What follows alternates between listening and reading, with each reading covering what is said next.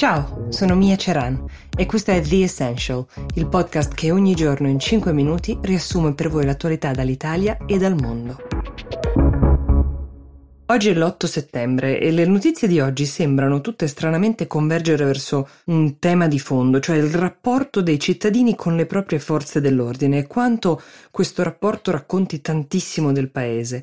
La prima notizia di cui vi parliamo viene dalla Bielorussia, l'abbiamo seguita insieme, la protesta che è seguita alle elezioni eh, che hanno riportato al potere Lukashenko ancora una volta. Maria Kolesnikova è una delle donne alla guida del dell'opposizione, una delle donne rimaste a guidare la protesta, eh, fino a lunedì mattina, quando, secondo alcuni testimoni, un gruppo di uomini mascherati le avrebbero preso il telefono e l'avrebbero spinta dentro ad un furgone. Non ci sono le sue tracce. La polizia di Minsk, dove si stava svolgendo una delle proteste più grandi da quando ci sono state le elezioni, nega di avere in custodia questa donna. Lukashenko è molto infastidito in questo momento da quella che chiama l'ingerenza dei paesi occidentali, anche se per ora si tratta solo di condanne uh, molto dure a parole, ma non di atti pratici, ed è chiaramente molto uh, sicuro della uh, solidarietà di Putin, che incontrerà tra qualche giorno, come ha ufficializzato il Cremlino.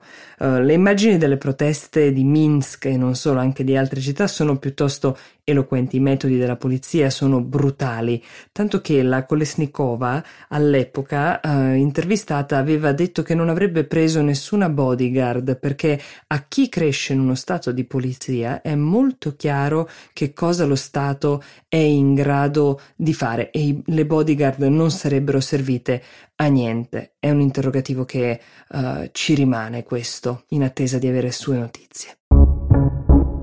Anche della polizia di Hong Kong vi ho parlato spesso, ve ne ho parlato perché le proteste, oltre a continuare uh, nel nome della democrazia, uh, continuano i manifestanti a scendere in strada. Nel weekend scorso ci sono stati quasi 300 uh, eh, arresti, 270 per assembramento non autorizzato, 5 per non aver prodotto documenti validi, ma i manifestanti democratici non uh, interrompono le proteste denunciano proprio questo, cioè un uso strumentale della National Security Law, ovvero la Cina sta cercando, secondo loro, di impedire le manifestazioni usando la scusa del coronavirus. Tutto quello che sta accadendo è documentato, uh, quindi la polizia di Hong Kong ha le telecamere dei telefonini puntati contro, ha fatto il giro di Twitter, è partita da lì l'immagine di questa bambina di 12 anni che viene fermata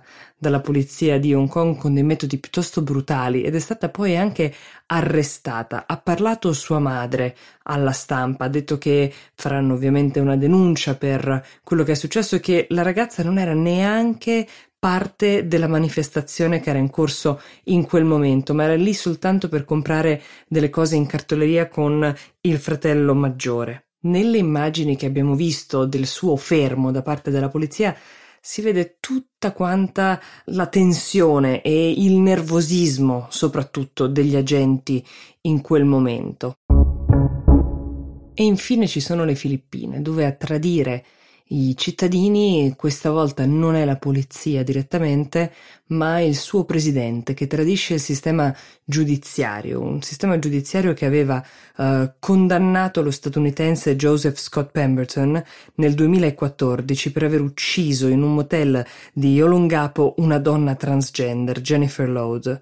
Ecco, il presidente Rodrigo Duterte ha concesso la grazia a questo marine americano. La difesa della vittima ha provato a fare ricorso quando ha saputo uh, che all'uomo sostanzialmente sarebbero stati scontati quattro dei dieci anni che gli erano stati comminati come, come pena, uh, anni che peraltro lui ha scontato in isolamento a Manila e non in uno dei carceri sovraffollati delle Filippine.